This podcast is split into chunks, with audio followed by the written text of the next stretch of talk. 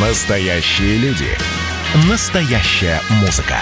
Настоящие новости. Радио «Комсомольская правда». Радио про настоящее. 97,2 FM.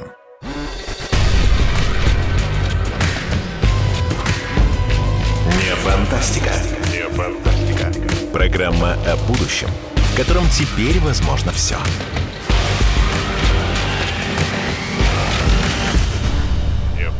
Не фантастика. Программа «Не фантастика» на радио «Комсомольская правда» о том, как нереальное сегодня превращается в наше абсолютно реальное завтра. Программа о будущем, в котором теперь возможно все, и будущее, которое мы заслужили. Ну что, ну что? Мы уже говорили про Арктику, про Антарктику, мы рассказали все про коронавирус. Мы понимаем, что будущее все больше и больше готовит нам сюрпризов. И вот сегодня мы приходим к нашим старым добрым инопланетянам. С нами здесь в гостях в студии Михаил Герштейн, уфолог, ученый, журналист, писатель. Михаил, здравствуйте. Здравствуйте. Ну что, все вернулось на круги своя после коронавируса, после, не знаю, штурма американского Капитолия, после установления э, тотального цифрового контроля над обществом, после э, закрытия всех границ, э, эпидемии, пандемии, вот, наконец-то, наконец-то мы вернулись к тому, с чего все начиналось. В газете «Комсомольская правда» публикуется большая статья о том, что, возможно, у американских военных есть обломки НЛО — мы возвращаемся к НЛО. Вообще, в принципе, я так понимаю, что после того, как закрыли границы и наступила пандемия, уже, уже во все можно верить. Как вы считаете, вообще, в принципе, НЛО-то вообще существует? И что это за история с американскими военными? Ну, НЛО-то существует, но история с американскими военными, честно говоря, не стоила публикации в «Комсомольской правде», потому что в очередной раз граждане, которые пытаются действовать по принципу «я прокукарекал, а дальше хоть не расцветай», устроили опять сенсацию на пустом месте. Увы. Угу. Сенсация на пустом месте. А что там произошло? Расскажите нашим радиослушателям. А очень просто. Есть такой гражданин в Соединенных Штатах. Его зовут Антонио Брагалия. Он действует очень просто. Главное вызвать сенсацию побольше, чтобы фамилия мелькала почаще. А дальше можно с этого дела стричь купоны. В предпоследний раз перед этими документами, где якобы говорится об обломках НЛО, он э, принял очень большое участие в фальшивке с мумией, которую выдавали за пришельца из Розуэлла. Мумия оказалась индейской и не имеющей никакого отношения к Розуэллу, которая валялась где-то в провинциальном музее. Ее сфотографировали там. Угу. Ну вот, вот этот вот Антонио Брагали, он заявил, что получил рассекреченные документы от э, американских военных, и в них говорится про обломки НЛО. Ну вот, к его несчастью, эти документы мог посмотреть не только он, но и все люди, у которых есть интернет. И что же оказалось? Что в этих документах не говорится ни единого слова ни про какие обломки НЛО, что это документы, связанные с деятельностью аэрокосмической фирмы Bigelow, и э, все материалы, которые содержатся в этих документах, имеют отношение к современным авиационным технологиям. Там даже слова НЛО нету. Я все эти документы специально, ну, думал, мало ли я там не заметил, глаз замылился. Где там слово НЛО, обломки, еще что-нибудь. Э, прогнал через компьютер, чтобы ключевые слова найти, там НЛО, обломки, еще что-то. Их вообще нету. Угу. То есть это просто это, это был такой хайп, хайп, да? Это был хайп, причем хайп совершенно одноразовый, который разоблачается вот в два тыка в интернет. Понятно. Но вообще, Михаил, я так понимаю, что раз вы ученый уфолог, да, писатель, журналист, который занимается уже достаточно давно этой проблемой, то есть на самом-то деле, бог с ним, с этим вот э, американским э, любителем хайпа, а вообще, я так понимаю, НЛО существует? Существуют инопланетяне? Может, вообще коронавирус нам инопланетяне занесли? Ну, НЛО существует в любом случае. Даже если бы инопланетяне не существовали, то НЛО бы существовали точно. То есть что такое НЛО? Это неопознанный летающий объект. Кто-то что-то увидел в небе, он это дело не опознал. Для него это, безусловно, НЛО. Другой человек, посмотревший в небо на тот же самый объект, может быть, его опознал бы. И для него это уже не НЛО всегда в любом случае, даже если бы это самое инопланетян не существовало, всегда в небе были бы какие-то объекты, которые люди не познают, безусловно. Особенно сейчас, когда очень много техники. всякие дроны, воздушные шары и так далее. Но они были, впрочем, и до дронов, и до воздушных шаров, и в Древнем Египте, и были они всегда. То есть, если посмотреть на историческую, э, так сказать, сторону этого вопроса, то можно увидеть, что это все очень далеко тянется вглубь истории. А что касается слова инопланетяне, то оно мне тоже как-то не очень нравится, потому что они могут, например, пребывать из какого-нибудь параллельного мира или еще откуда-то. То есть они э, инопланетяне только в том смысле, что они не происходят с нашей Земли. Откуда они прилетают, ну, так говорится, у них надо спрашивать. Ну, удавалось же уже как-то спрашивать у них или пока нет? Вы как человек, занимающийся вопросом. Э, скажем так, удавалось в мечтах и фантазиях некоторых граждан, которые берут на себя слишком много. А вот мне лично не удавалось спросить, хотя этим делом занимаюсь не первый десяток лет. Просто очень много людей, которые, к сожалению, вот пытаются тот же самый хайп э, вызвать даже без всяких документов. Достаточно просто открыть рот и сказать, я контактер, я общаюсь с инопланетянами, и пойдите докажите, что я не ну, Тут общаюсь. даже сейчас э, не, э, не только рот, можно сейчас просто взять, завести свой собственный сайт, свой собственный канал на Ютубе, да, да. в Инстаграме, Можете и, в общем-то, завести. делать свое собственное СМИ, посвященное НЛО, инопланетянам. А вот скажите, вот вы уже много, несколько десятков лет занимаетесь вот, э, вот этими всеми вещами. Вообще, как становятся уфологами? Как, как к этому вот вы пришли? И для чего это вам? Что это вообще дает? Вот, пришел, значит, я очень просто.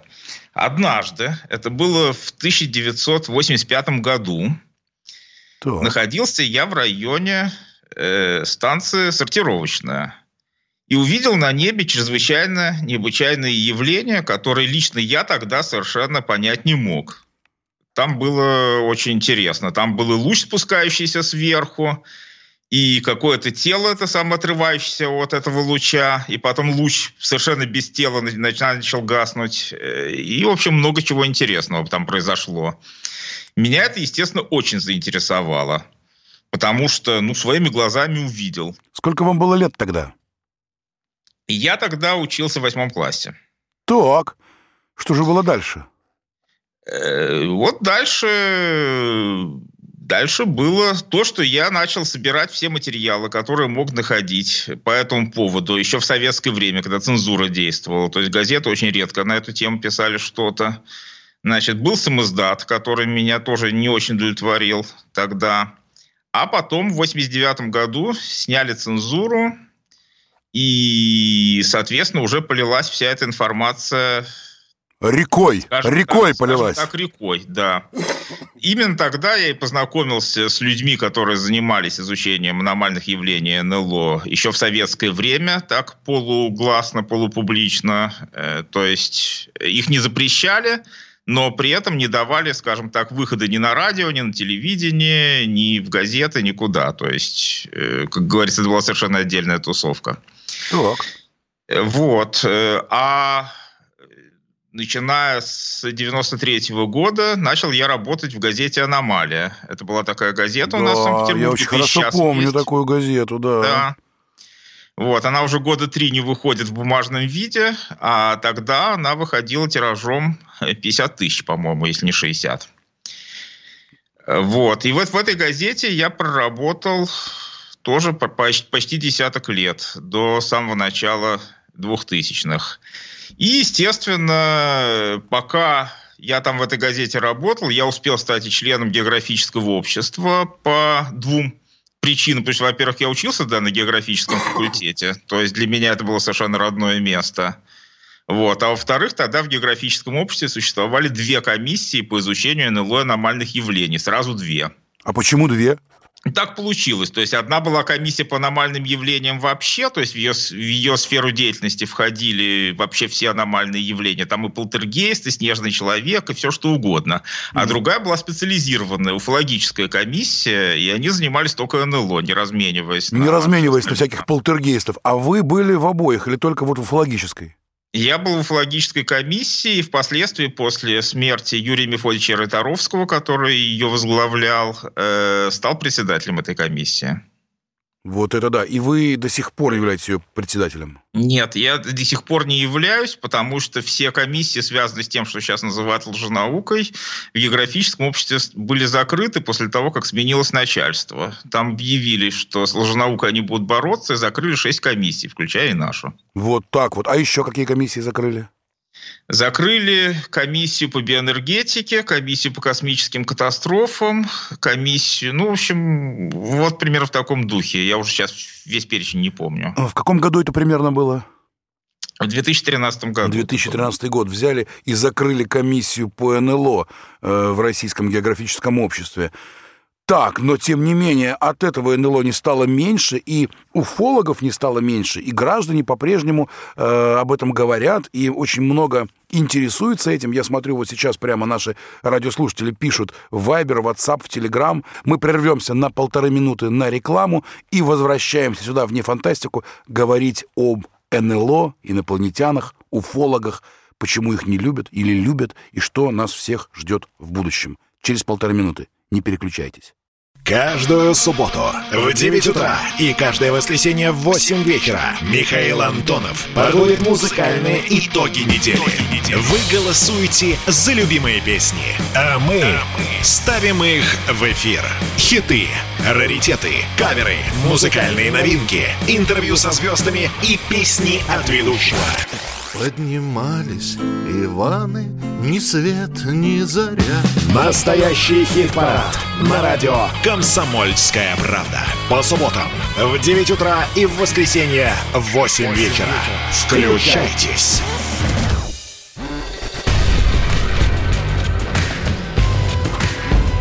Не фантастика. Не фантастика. Программа о будущем, в котором теперь возможно все.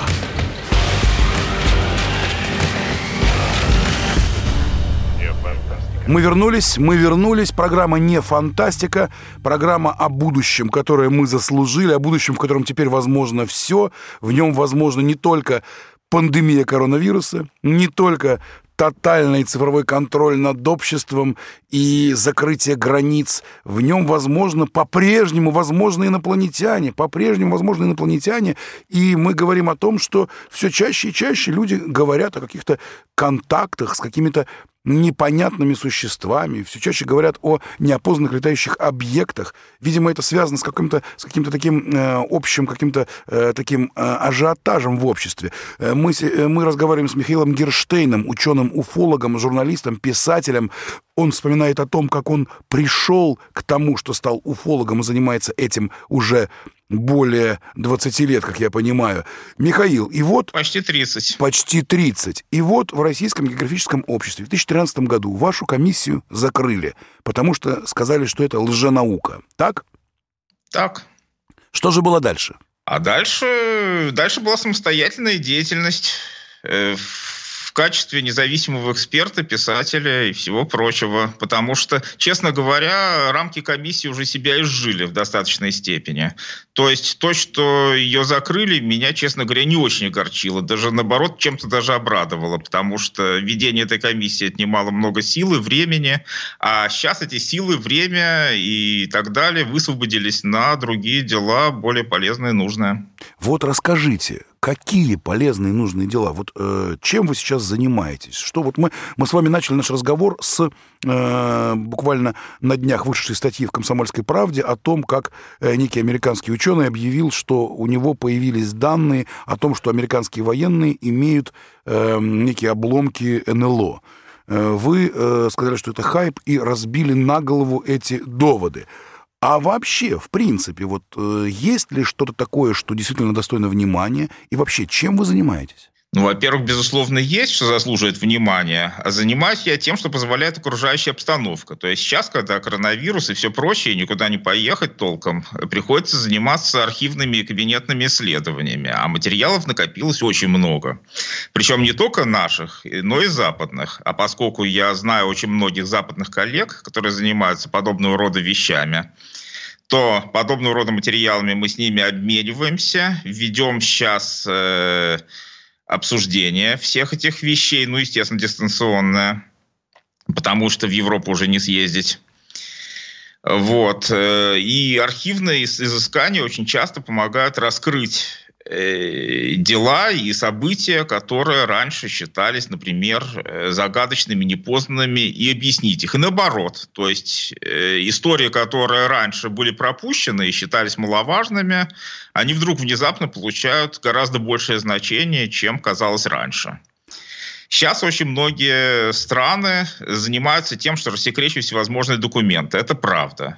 И рассекречивать в таком количестве, что хотя бы прочитать это дело уже большой труд. И вот сейчас, когда получилась коронавирусная передышка, освоить все это дело, как-то прочесть, переварить и так далее, это вот сейчас мое одно из занятий. Не главное, но одно. Так, понятно. А можете рассказать какой-нибудь вот конкретный случай, вот, э, э, например, когда вы взяли что-то вот благодаря вот, вот сидению в архивах, э, раскопали что-то и э, сумели что-то раскрыть, узнать, вот какая-нибудь история. Есть у вас такая? Э, я, честно говоря, очень увлекаюсь историческим аспектом этого вопроса. То есть, когда не было ни самолетов толком, ни воздушных шаров, ни дирижаблей и так далее, а НЛО все равно летали. И пытался я найти случай, который бы идеально соответствовал современному описанию НЛО, чтобы там четко говорилось, что летел объект, что он был дисковидной формы, э, что он двигался так, как не могут двигаться никакие другие вот аппараты, механизмы и так далее, известные на то время. Чтобы это наблюдение было не один человек, которому могло померещиться, показаться, а наблюдение было групповое и так далее. Вот я долго искал такой случай, чтобы он идеально соответствовал современному описанию НЛО, но при этом был датирован до 47 года. А почему чтобы... именно до 47-го? Потому что именно в 1947 году родилось понятие НЛО, и слово «летающие тарелки» было впервые mm-hmm. произнесено. До этого такого понятия вообще не существовало, как в коллективно-бессознательном, так и в прессе, и где бы то ни было еще. И вот такой случай мне удалось найти, э, как ни странно, в научном журнале, советском научном журнале 1928 года. Журнал этот назывался «Атеист». Так. И, и, да, и посвящен он был всевозможному безбожию и так далее. И вот в этом именно журнале я нашел описание наблюдения самого типичного неопознанного летающего объекта, но более типичного негде. То есть несколько человек, которые были на э, антирелигиозной агитации в глубинке, наблюдали полеты и маневры диска, который спускал лучи своих краев, который поднимался, опускался, разумно маневрировал и так далее. И они не смогли найти его, ему объяснение. Это было до того, как слово «НЛО» и «летающие тарелки» вообще появились в человеческом обиходе. Ну вот, пожалуйста, находка. Чем не находка? И, и что же дальше? Как вы э, это расшифровали эту находку? Что это было? Понимаете, в чем дело? Вот один факт существования вот такого наблюдения, оно, естественно, не единственное, оно показывает, что все психологические гипотезы, что, дескать, люди начитались, насмотрелись, а потом у них то самые галлюцинации, ложные образы и так далее. Вот все эти гипотезы, они в корзине оказались моментально. Угу. Потому что действительно прилетают дисковидные аппараты, действительно они действуют независимо от коллективного бессознательного и независимо от э, нашего, как говорится, желания или нежелания их видеть. Никакая фантастика на это дело не влияет, потому что не было образа диска в тогдашней фантастике. И никакая, как говорится, реклама, телевидение, пресса, ничего. То есть совершенно чистое человеческое сознание и точно такие же объекты, как сейчас. Это идеальный эксперимент. Вот это да. Интересно. Э, наши радиослушатели пишут э, нам э, вопросы на Viber, WhatsApp, Telegram, и сразу два человека из разных городов нашей страны задают один и тот же вопрос. Михаил, вы видели инопланетян? Инопланетян не видел, НЛО видел. Но опять же напоминаю, что НЛО — это неопознанный летающий объект. Я видел его, я опознать его не смог, несмотря Это на Это вот вы говорите про тот случай 1985 года? Нет, когда... тот случай 85 года объяснение как раз нашел. Оказалось, что это был запуск космодрома Плесецк, который был тогда засекречен, даже само это слово в прессе не произносилось. Ага. А когда же вы видели НЛО, расскажите, как это было? НЛО я видел несколько раз, в том числе во время выездов на всевозможные так называемые аномальные зоны. То, ну, они всегда были на достаточно далеком расстоянии. То есть какие-то объекты, я не видел тарелки с иллюминаторами, с зелеными человечками оттуда высовывающимися. Нет, это просто были светящиеся объекты, которые двигались так, как не могли двигаться ни самолеты, ни, скажем, метеозонды, которым подвешиваются светящиеся лампочки, ни что-либо другое. То есть я не смог понять, что это такое. Но, может быть, если бы кто-то находился поближе к месту, где находились эти объекты, они, может быть, смогли бы это дело опознать. То есть я видел НЛО только в широком смысле этого слова. Я не опознал. Угу. Ну а вот вообще аномальные зоны. Как много у нас в стране, например, аномальных зон? Можете вы назвать какие-то? В том-то и дело, что то, что у нас называют аномальными зонами, обычно аномальности особо не отличаются. Скажем так, это зоны, в которых люди ожидают что-то увидеть, а не действительно происходит что-то реально аномальное. Вот насколько я, по крайней мере, понял. То есть ближайшие реально аномальные зоны, где действительно происходит что-то аномальное, например, от Санкт-Петербурга, если отсчитывать, находится ближайшая в Норвегии. А что там происходит в Норвегии, расскажите. Э, в Норвегии есть такая очень интересная долина, долина Хездален. И так. там регулярно появляются загадочные светящиеся, иногда не светящиеся объекты, совершают маневры, движутся, иногда происходят посадки на снег, они разумно маневрируют, они реагируют на сигналы, которые подаются снизу и так далее. И сейчас в этой долине находятся даже автоматические станции слежения за ними, которые поставили там ученые. И им уже там даже не надо самим дежурить, чтобы это дело наблюдать. У них там датчики, как только появляется НЛО, то датчики включают запись, и у них запись-то сам прямо дома, это сам появляется при помощи интернета. Удивительно. Удивительно. Поговорим про аномальные зоны в, следующем, в следующей части нашей программы, сразу после выпуска новостей. С нами Михаил Герштейн, ученый, уфолог, журналист, писатель. Рассказывает много всего интересного про летающие тарелки, про аномальные явления, про уфологов и уфологию.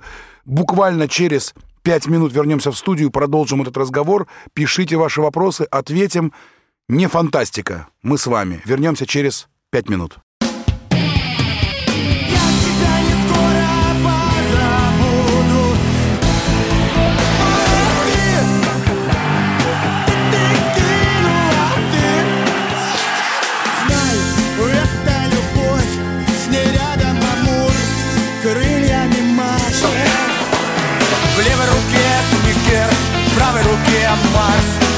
Пиар-менеджер Карл Маркс Капитал Комсомольская правда. Радио поколения Ляписа Трубецкого.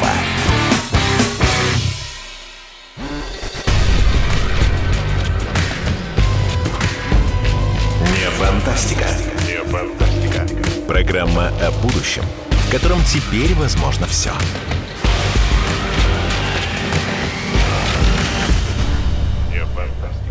Добрый день, дорогие друзья. Программа «Не фантастика», программа о нашем будущем, в котором теперь возможно все. Сегодня мы говорим об удивительных вещах, об НЛО, об уфологах, об инопланетянах. С нами Михаил Герштейн, ученый-уфолог, журналист, писатель.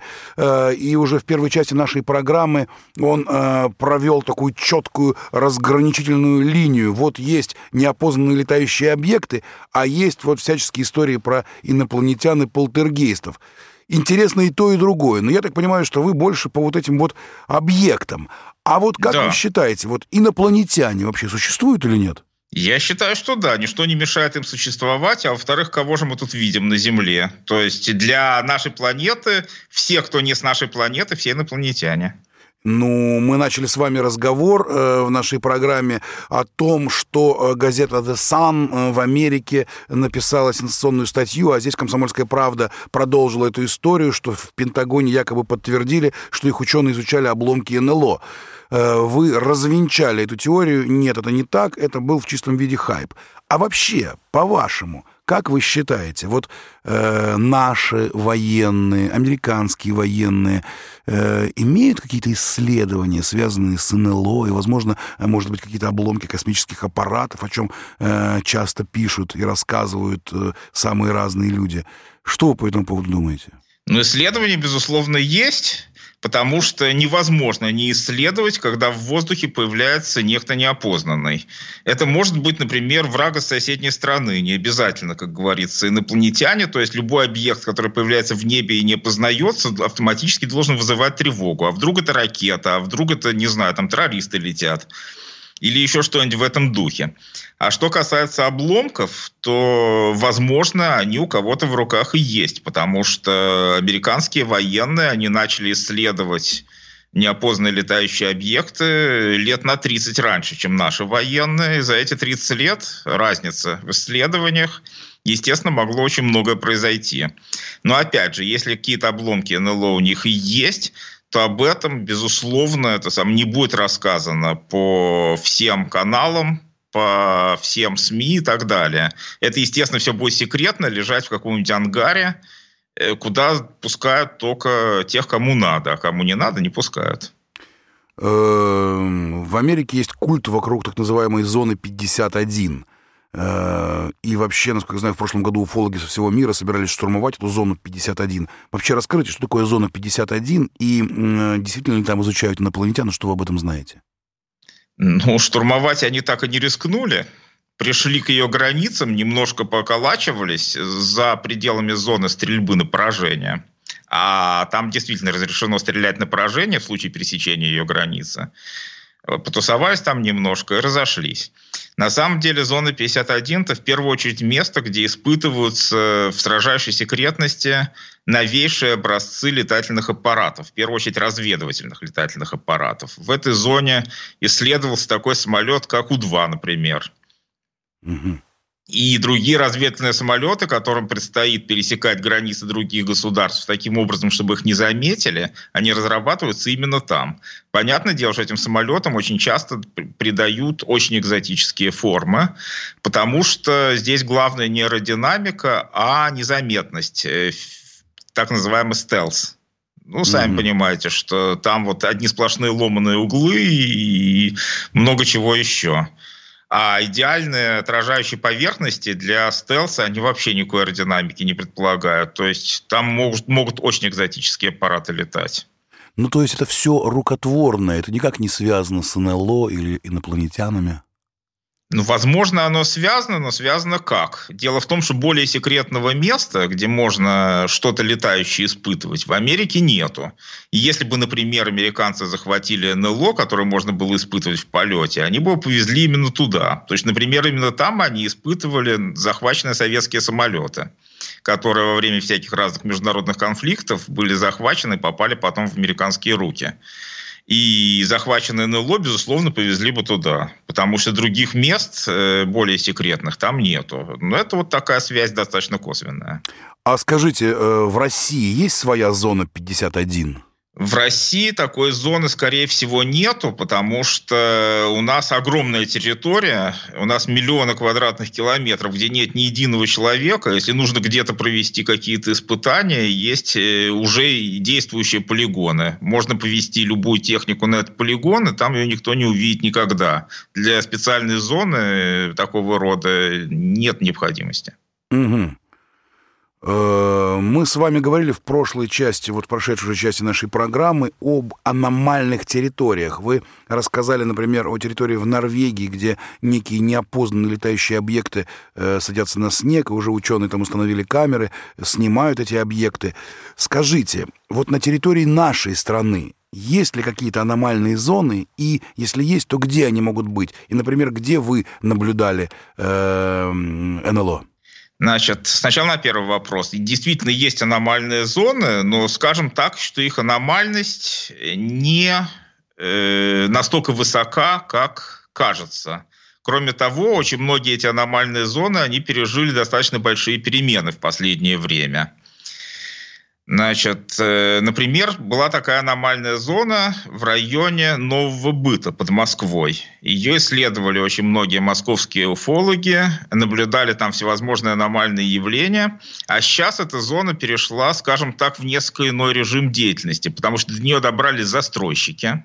Так. Естественно, про аномалию, про всякую, они там не слышали. А если слышали, то предпочли гражданам, которые там покупали участки, ничего не говорить И сейчас эта зона, это самая осушена, лес сведен, все это дело разделено на квадраты, это самое застроено. А аномальные явления там потихоньку продолжаются. И еще неизвестно, чем все это дело закончится. Вот а расскажите, какие, какие явления, раскрытия, что там происходит? Да вот уже рассказывают, что там то сам в домах какие-то полтергейсты, то э, люди это сам каких-то чертей видят, ну это, естественно, народное название. Как еще можно назвать, когда что-то такое странное наблюдается ночью? Но опять-таки это нужно местных, местных жителей, вот этих вот новоселов опрашивать, что у них там творится. А где, где это До... находится? Э, в районе Нового Быта. Это в сторону Серпухова в район Нового Быта, в сторону Серпухова. Ничего себе! Вот это да, надо будет... Если у нас кто-то есть из наших радиослушателей оттуда, из Нового Быта, в стране Серпухова, и видел чертей, пожалуйста, напишите нам сюда. Да, но тут очень много вопросов про летающие тарелки. Верите ли вы в летающие тарелки? Вы верите в летающие тарелки? Ну, летающие тарелки это просто одно из э, названий НЛО. То есть летающие тарелки это НЛО в форме диска. Все. Я, естественно, в них верю, потому что они существуют. Тогда вопрос опять про коронавирус пошел. Как вы считаете, мог ли коронавирус попасть к нам из космоса? Могли ли те самые летающие тарелки из космоса завести к нам сюда коронавирус и на год, и на год погрузить э, э, всю планету нашу вот в этот вот странный хаос с закрытием границ и э, смещением ритма, ритма жизни?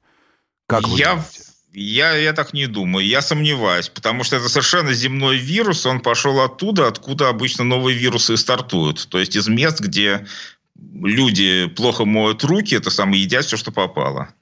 Угу, вот так вот.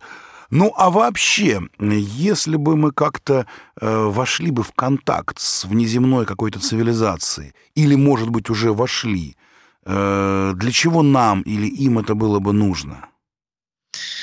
Нам понятно, для чего было нужно, потому что получить, например, технологии знания в других цивилизаций для нас было бы очень выгодно. А вот им это ни зачем не нужно, потому что давать нам эти технологии, это, во-первых, своими руками растить конкурентов, а во-вторых, еще неизвестно, что мы с этими технологиями сотворим. Да и вообще, чтобы изучать что-то, там, не знаю, хотя бы микробов в пробирке, то лучше туда не плевать, в эту пробирку. То есть они будут продолжать наблюдать, чтобы как можно меньше трогать наблюдаемое. Угу. А как вы считаете, может быть, уже контакты какие-то были? Просто мы об этом не знаем? Ну, разумеется, все может быть. Но, опять же, мне не доложили. То есть вы об этом ничего не знаете. Вот вы уже почти 30 лет изучаете эту, эту вот всю вот историю про НЛО, у, уфологи, и вот тем не менее вот реальной какой-то истории про реальный контакт с инопланетянами э, на самом деле их нет. Да, все, что о чем рассказывается, это фейки, хайп и так далее. Ну, опять же, это самое. То есть э, из этого контакта должен быть какой-то выход. А вот этого выхода мы не видим. То есть, если какой-то человек сидит и, например, ему в голову поступает какая-то информация, то как я вот это отличу от людей, которые выдумывают точно такую же информацию ради хайпа. То есть, если настоящие контакты есть, то он потерян среди лжеконтактов, как иголка в стоге сена. Да, то есть лжеконтактов, конечно, больше, больше на порядок, и э, вот в этом вот э, огромном количестве лжеконтактов не найти настоящего контактера с инопланетянами. Мы разговариваем с Михаилом Герштейном, ученым, уфологом, журналистом, писателем про НЛО инопланетян. Мы прервемся буквально на одну минуту 25 секунд на рекламу. Не переключайтесь, скоро вернемся в студию программы «Не фантастика». Публицистка, комсомолка и просто красавица Диана Кади с пристрастием допрашивает главных ньюсмейкеров страны. В конце каждого выпуска спорщики заключают пари на главные темы дня. Что получит победитель? Скоро узнаете. Азарт, инсайды, разговоры шепотом и на повышенных тонах. Все это программа «Пари с Дианой Кади». Слушайте каждый вторник в 6 часов вечера по московскому времени на радио «Комсомольская правда».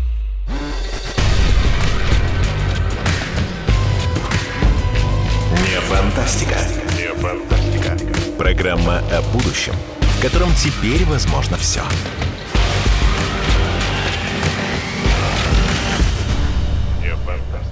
Не фантастика, программа о будущем, в котором теперь возможно все, и мы разговариваем про НЛО, инопланетян, уфологов, с ученым-уфологом, журналистом, писателем Михаилом Герштейном. Михаил, мы пытаемся в нашей программе представить, что же ждет нас в будущем. Вот скажите, вот вы уже почти 30 лет занимаетесь всем, что связано с НЛО. Как вы думаете, вот в будущем нам предстоит, наверное, все-таки какой-то контакт вот с этими внеземными цивилизациями или нет? Или это так и останется вот какой-то такой вот э, лженаукой, за что, собственно, закрыли вашу комиссию в географическом обществе? Я думаю, что контакт возможен, когда мы выйдем на уровень, соответствующий уровню вот этих вот внеземных или иномирных цивилизаций, которые нас посещают. А именно научимся либо путешествовать между параллельными мирами, либо научимся путешествовать в космосе достаточно быстрым способом, а не сотни тысяч лет ползти от звезды, от звезды к звезде. Именно это и является, я думаю, критерием, когда уже надо близко дружить и общаться. А пока мы на уровне дикого племени, за которым можно только наблюдать. Ну, а может быть, за нами уже давно-давно наблюдают, и мы все время контактируем, просто этого не понимаем? Ну, так в том-то и дело, что за нами наблюдают. Это наблюдение, оно практически всегда одностороннее. То есть мы являемся объектом наблюдения, а вот за ними не очень понаблюдаешь потому что они действуют по своему графику, режиму и как хотят действуют. Вот так вот. Ну а вы как думаете, через сколько лет э, мы начнем с ними как-то сотрудничать? Ну, как полетим к ближайшей звезде, так, думаю, начнется. Ну, то есть это Раньше значит, никак. Раньше никак. То есть минимум пара сотен лет у нас есть еще, да? Да. Понимаю? Только через пару сотен лет возможен какой-то контакт. Уже не будет, э, по вашей теории, никого э, в живых, вот из нас здесь ныне живущих. Так а зачем, вот, например, вы тогда занимаетесь вот этой вот всей историей? Вот вы ученый-уфолог, 30 лет посвятили этому делу, понимая, что э, во, во время вот нашей с вами жизни так мы и не увидим никакого контакта с внеземной цивилизацией. Зачем тогда а это я все? Ведь, а я ведь не зря же упомянул про так называемые параллельные миры и про возможность того, что они где-то существуют с нами рядом. Так. А на это, между прочим, очень многие наблюдения указывают совершенно прямо. А вот расскажите поподробнее об этом, пожалуйста. Вот, к примеру, в тех же самых Соединенных Штатах есть аномальная зона, которая называется Скинвокер Ранч, то есть э, ранч оборотня. Ну, местное название. Так. И вот э, на, в этой аномальной зоне проводились очень серьезные исследования, причем не государственные, а финансируемые частным капиталом. И, то есть они нанимали ученых любых, э, в деньгах недостатка не было, они нанимали охрану, они покупали любое практически оборудование, которое может быть, устанавливали там посты слежения и много что еще. И им удавалось видеть то, что можно назвать только переходом из одного мира в другой. Когда открывалось что-то вроде тоннеля, вот прямо на пустом месте, оттуда выходили странные существа гуманоидного облика, человекоподобного, и потом за ними вот это окно закрывалось. То есть э, это, скорее всего, э, какая-то технология перехода из соседнего мира. То есть вряд ли это э, именно вот инопланетное посещение. И более того, в этой аномальной зоне постоянно наблюдались э, странные животные и птицы, которые тоже не являлись частью земной флоры, фауны и так далее. То есть они каким-то образом тоже, видимо, как побочный эффект вот этих переходов и перемещений попадали в наш мир из какого-то соседнего. естественно, им было тут очень непривычно. Вот это да. И что, есть такие съемки или какие-то свидетельства э, очевидцев? И свидетельства очевидцев есть, и съемки есть, потому что сейчас к этому ранчо приковано очень большое внимание. И его приходится буквально охранять со всех сторон, чтобы туда любители не, не налезли и все не затоптали. Но поскольку эти аномальные явления самой территории ранчо не ограничиваются, они очень часто наблюдаются и за его пределами, то люди местные уфологи и так далее, которые действуют в, в округе этого ранчо, они часто тоже сталкиваются с аномальными явлениями, чрезвычайно интересными. Например?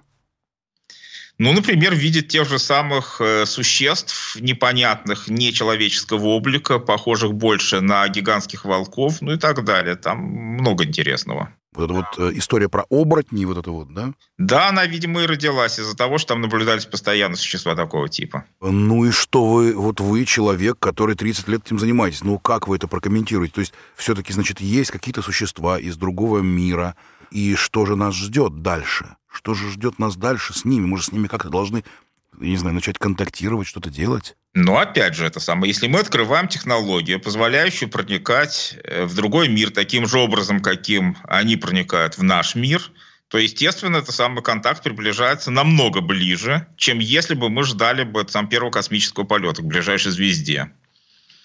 То есть контакт может быть э, уже, например, самый через год, в следующем году и так далее. Это все зависит от ученых, которые работают над этим вопросом.